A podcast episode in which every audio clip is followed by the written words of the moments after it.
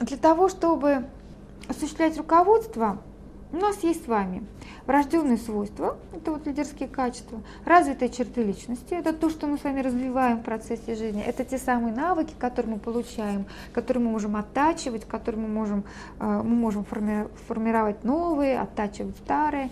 Вот. И все это э, реализуется в используемых формах поведения. Да? То есть вот это вот фокусируется все, рожденные свойства, навыки, фокусируются в том поведении, которое мы с вами демонстрируем, да? То, те формы, которые мы используем. Итак, смотрите, у нас, значит, есть, в принципе, так как мы говорили, есть рожденные качества и есть э, приобретенные навыки, да?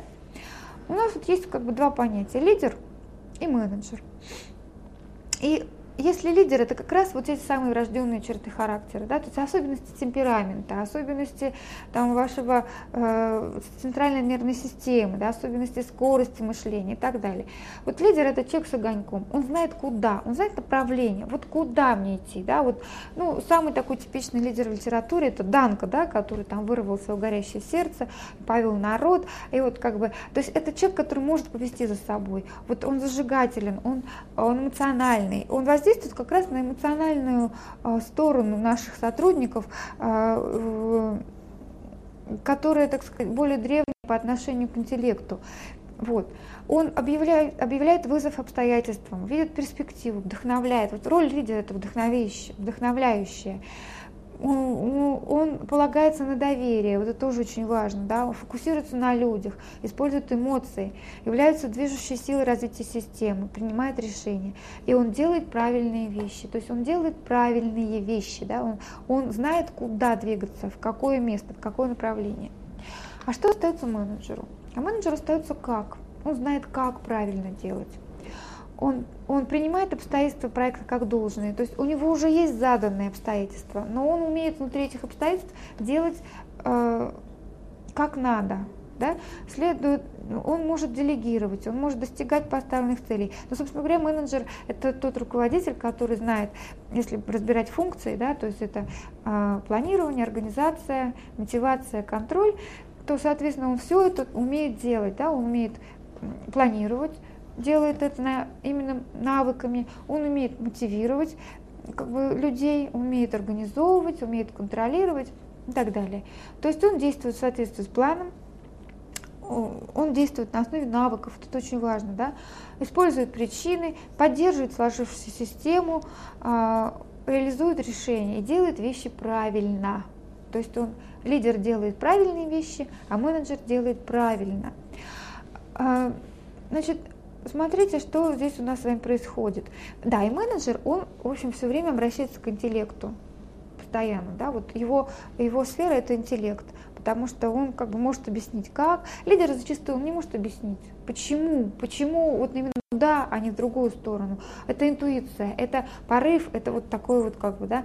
А менеджер он всегда может объяснить, почему, почему так, а не иначе, почему вот это эффективнее, чем вот там другое решение. Вот, и что нам это дает? А, на самом деле лидерские качества присущи далеко не всем людям. Да? Есть люди, которые ну, как бы не очень умеют это делать. А, если вы руководитель, и вдруг у вас нет лидерских качеств, ничего страшного. На самом деле э, руководитель все-таки это менеджер. Потому что вот очень часто бывает, что лидер, вот он организатор, он организует компанию. Вот все, все предприниматели, они по натуре лидеры, потому что они увидели, они почувствовали, они, они побежали. Вот. Но лидеру обязательно нужен менеджер, потому что а, э, если не придет на смену лидеру менеджер, то компания не выживет, а, не будет вот этой вот не будет плановой работы, не будет системы, не будет каких-то принципов, да, эм, и, соответственно, э, компания прекратит существование, потому что одних лидерских задатков мало. Поэтому всегда бывает, что если лидер действительно лидер, харизматичный, ему обязательно нужен менеджер, который наладит весь процесс. Но если у менеджера нет лидерских задатков, то он вполне может быть руководителем, потому что мы сказали, что менеджмент – это навыки. Навыки, которые приходят с опытом, которые, в принципе, могут формироваться, могут, спектр навыков может расширяться, и они могут оттачиваться. Здесь единственный вопрос, что вы не должны в этой ситуации допускать появление неформального лидера, противопоставляющего себя вам. Да? Если вы вдруг, то есть вы может, у вас может появиться неформальный лидер внутри ваших подчиненных, но он обязательно должен быть вашим э, сообщником, да, э, думать как вы и помогать вам. Если он будет тянуть дело на себя, ваша задача от него избавиться, потому что иначе вы не сможете наладить работу внутри. То есть либо здесь два принципа, либо отсутствие лидера вообще, э, так как у вас все равно есть такой формальный ресурс, как власть, да, вот, полномочия властные, должностные, вот, либо лидер дружественный вам, который ваш союзник, да. Тут третьего варианта в данном случае не дано, иначе вам не удастся не наладить никакой работы. А теперь еще поговорим об отличии авторитета и власти. Это тоже очень важный вопрос. Так вот, авторитет – это ваше личное завоевание, это ваша личная копилка, который, это ваше личное как бы, а, богатство, которое вы накопили, потому что вы делали все, а, потому что вы поступали с людьми справедливо. Вот на самом деле а, очень большая проблема любого ну, их как бы несколько, но опять же по опыту, вот в чем, какие ошибки делают руководители зачастую они непоследовательны. Вот это очень большое, большая как бы, э, беда руководителей и очень мешает быть эффективным руководителем. Если сегодня я сказал так, а завтра по-другому, то мой персонал не знает, на что ориентироваться. На вчерашнее мое слово, на завтрашнее, да, как бы, и он начинает, он перестает вообще ориентироваться, закрывает, думает, ну, все равно, как бы я не сделал, все будет неправильно. Вот первое, непоследовательность. Второе, несправедливость. Ну, вот когда мы говорим о справедливости, это, конечно, такое морально-этическое понятие, но э, наши подчиненные очень четко понимают, справедлив руководитель или нет. Что такое справедливость? Когда мы к любому подчиненному по одним критериям относимся. Подходим к оценке труда подчиненного с одними и теми же критериями. Если у меня есть 6 продавцов, я их всех оцениваю одинаково. То есть у нас сантиметр всегда сантиметр. У нас нет такого, что для одного сантиметра поменьше, для другого сантиметра побольше. Потому что люди, наши с вами подчиненные, взрослые люди, и они прекрасно понимают, в какой момент времени они, будут, они были неправы. Но если вы одному подчиненному, например, позволяете опаздывать, да, и не объясняя почему, вот позволяете все, вот один у вас все время опаздывает. А от остальных вы требуете приходить вовремя. Вот это с точки зрения ваших подчиненных, это несправедливость. Или если вы одному тому там, платите премию, опять же непонятно за что, да, вот, то, соответственно, остальные подчиненные, э, не понимая этого, начинают считать это несправедливым. Эффективность их работы падает. Вот, э, так как мы все-таки здесь удерживаем э, именно точку зрения, там, что мы должны достигать поставленных задач, то, соответственно, э, наше поведение должно быть эффективным для того, чтобы эти задачи были достигнуты в срок, вовремя и в полном объеме. Поэтому, э, причем, вот когда вы, значит, мы уже сказали, первое – это непоследовательность, второе – это э, двойной стандарт, то есть по одному человеку одни критерии, другому другие. Вот это вот признаки такой несправедливости.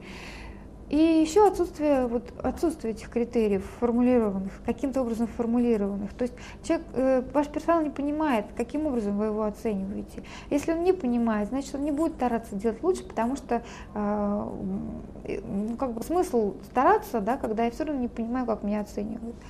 Очень часто Сейчас в компаниях вводятся всякие системы грейдов там и так далее. Хорошие системы при одном условии, если они четко и понятны вашему персоналу. Если я могу в начале месяца сесть и посчитать, сколько я могу, какой доход я могу получить в конце месяца, я это понимаю. Для меня не является это, знаете, как часто система грейдов, она понятна только одному человеку, да, бухгалтеру, которого научили, больше никому. Такая система работать не будет, потому что я не понимаю, у меня нет вот этой вот схемы, как посчитать свои доходы. Один раз я посчитал, э, получил меньше, второй раз посчитал, получил меньше. На третий раз я перестану считать и вообще перестану как бы напрягаться да, для выполнения задачи.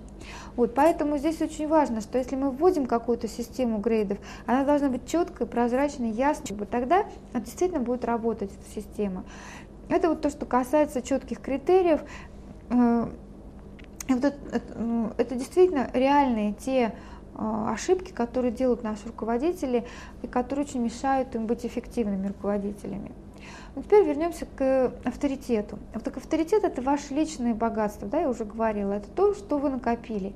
Но имейте в виду, авторитет может легко быть исчерпан. Если его не пополнять, а все время работать только на авторитете, то вы очень быстро исчерпаете этот ресурс. А, смотрите, у вас есть властные полномочия. Власть ресурс неисчерпаемый, он дан вам формально, он, дал, он дан вам уже изначально, формально он неисчерпаем, потому что эта компания вам его дала. Это как армия российская, когда Екатерина набирала, набирала, люди, людей убивали, убивали, она как бы совершенно неисчерпаема была, да, в представлении остальных а, европейских как, монархов. Вот. А вот ресурс авторитета – это очень э, конечный ресурс. Ну, сейчас объясню свою мысль. Власть нам дана, э, и мы ее можем применять, она ограничена вот чем. Вот за что мы платим деньги, там мы можем применять властные полномочия. Вот ограничено. Вот я плачу зарплату, или какие-то бонусы. Вот в этой, внутри этого у меня есть властные полномочия все, что я хоть прошу у людей сделать помимо оплаты, здесь я могу только на авторитете работать. Вот это очень важно, опять же, вот по опыту руководители очень часто путают эти два понятия, власть и авторитет. И они часто употребляют свой авторитет там, где можно употреблять властные полномочия. И таким образом наносят ущерб своему собственному авторитету. Я вас призываю к тому, что использовать авторитет можно только, ну, ну, эффективно только в тех случаях, когда без него никак не обойтись. Ну вот это, на чем мы начинаем, где мы можем использовать свой авторитет? Ну, на всяких бесплатных работах, которые, конечно, я понимаю, что каждой компании существует огромное количество вот этих бесплатной работы, которые нужно, что-то кто-то должен делать. И понятно, что мы заставляем наших сотрудников это делать. Но когда вы это делаете, вы просто для себя сразу понимаете, вы сейчас тратите ваш авторитет. Ну, например, Приведу там самый обыкновенный пример, а, там 23 февраля, да, кто-то должен поздравить мужчин. Как обычно руководители в этой ситуации поступают? Они начинают нагружать этими дополнительными функциями тех людей, которые достаточно лояльно к ним относятся. И тем самым черпают из авторитета. И, кстати, очень часто бывает, что годами обращаются к одним и тем же. И вообще, вот очень часто руководители тоже такую ошибку, значит, э, совершают. Они, они э, все время дают вот эти бесплатные поручения одним и тем же подчиненным. Остальные, ну кому мы даем? Да кому легко обратиться? И кто нас не пошлет, извините за... Да? Кто не, не откажет? К тому обращаемся. Что происходит?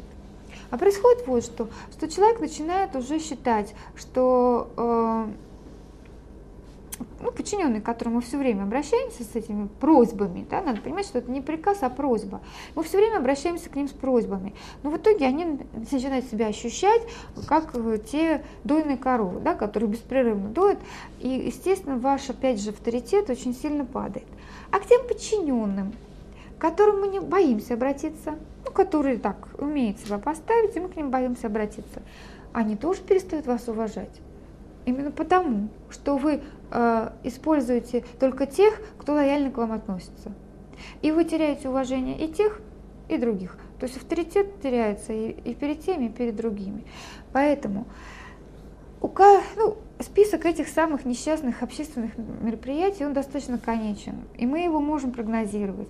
Так вот, задача грамотного подчиненного, эффективного и гибкого в том, чтобы грамотно, гибко и эффективно распределить все вот эти вот обязанности между вашими сотрудниками. Один из способов, в которых можно это сделать, можно переписать список всех этих дел и, и сказать, выбирай, чем ты будешь заниматься. Это, это или это. Окна ты будешь мыть, или ты будешь там, я не знаю, там, а, ну не знаю, там что, или ты будешь закупать подарки к Новому году, или что-то еще. То есть вот один из способов, да, то есть мы в начале года, мы переписываем список мероприятий, раздаем сотрудникам с правом выбора. Как только этот выбор совершили, ваша задача дальше э, распределить те дела, которые остались невыбранными между теми, ну и так далее. Да? То есть в любом случае, дам, но, но вы дали, дали сотрудникам выбор. Да? То есть это вы как бы они имели право им воспользоваться, либо не воспользоваться. Дальше вы уже на основании этого, это будет отправная точка, на основании этого выбора, дальше вы делите все остальные дела уже э, по вашему собственному уже усмотрению. Э, это вот ну, бывает, конечно, все эти внезапно случаются. Например, нужно задержаться. Если в вашей компании задержки на работе не оплачиваются, то что мы сейчас будем использовать? Авторитет. И опять же, если мы раз попросили сотрудника задержаться, два попросили сотрудника задержаться, то имейте в виду, наш авторитет в этот момент мельчает. Мы черпаем из него, да, и там начинает вот авторитет это все-таки это некий сосуд. Если власть это колодец, да, то авторитет это некий такой сосуд или пруд. Да? Ну, то есть это вот такое, э, такое мы выдаем, куда мы будем наливать сверху. То есть мы искусственно будем наливать. Давайте разберем, значит, чем э, мы можем пополнять наш авторитет. Тем, что мы обещания выполняем. Пообещали, сделали тем, что мы лояльно относимся к сотрудникам, тем, что мы можем проявить к ним сочувствие, да, какое-то, так сказать. Опять же, имейте в виду, если вы просите что-то сделать сотрудника, помимо его должностных обязанностей, то у него автоматически э, появляется право попросить вас о чем-то. Ну, условно говоря, если вы просите сотрудника задержаться и поработать бесплатно, то в какой-то момент он придет к вам и попросит отпустить его пораньше. И это нормально, да? Потому что вы, и вот когда вы э, действительно э, сможете выполнить его просьбу, ваша просьба на его просьбу, ваш авторитет не пострадает. Если вы в этот момент ему отказываете, не объясняя причины, или не обещаете выполнить это в следующем раз, да, вот, то авторитет страдает. Вы можете заставить ресурсом принуждения, да, властными полномочиями, вы можете заставить сотрудника э, подчиниться. Но надо понять, что авторитет в этот момент пострадает и очень сильно. Вот. Ну и что же, так сказать, в итоге нам с вами остается? Нам с вами остается быть честными по отношению к нашим сотрудникам. Да? Если, и прекрасно понимать, что если что-то прошу я, то я даю право сотруднику просить о чем-то меня. И это его право. Да? Может он воспользоваться им или нет, опять же, это зависит от сотрудника. Но если, например, у вас есть, существуют такие сотрудники, которые никогда не пользуются этими правами, то есть смысл сам, каким-то образом сами, самим их поощрить, чтобы авторитет вас еще как бы больше возрос. Ну, вот мы разобрались, да, от, от, где власть, где авторитет. И, ну, еще раз в заключение хочу сказать, что если есть, воз, есть возможность использовать власть, надо использовать власть. К авторитету прибегаем в крайних случаях.